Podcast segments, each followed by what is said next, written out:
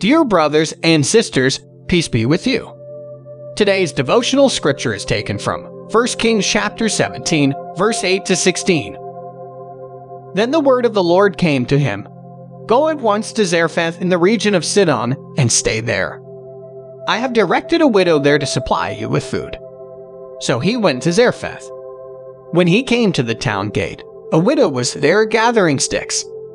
He called to her and asked, Would you bring me a little water in a jar so I may have a drink?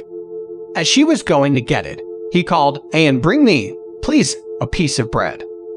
As surely as the Lord your God lives, she replied, I don't have any bread, only a handful of flour in a jar and a little olive oil in a jug. I'm gathering a few sticks to take home and make a meal for myself and my son, that we may eat it and die. Elijah said to her, Don't be afraid.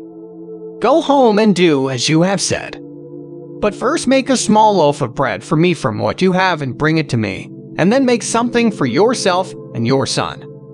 For this is what the Lord, the God of Israel, says The jar of flour will not be used up, and the jug of oil will not run dry until the day the Lord sends rain on the land. She went away and did as Elijah had told her. So there was food every day for Elijah, for the woman, and her family. For the jar of flour was not used up, and the jug of oil did not run dry, in keeping with the word of the Lord spoken by Elijah. Let us pray. Lord God, thank you for watching over us. We pray for your care and protection for all who are in need. Amen. May God provide you with everything you need. May He help you care for others as He cares for you. Today's devotion is brought to you by Growing Faith at Home Ministries.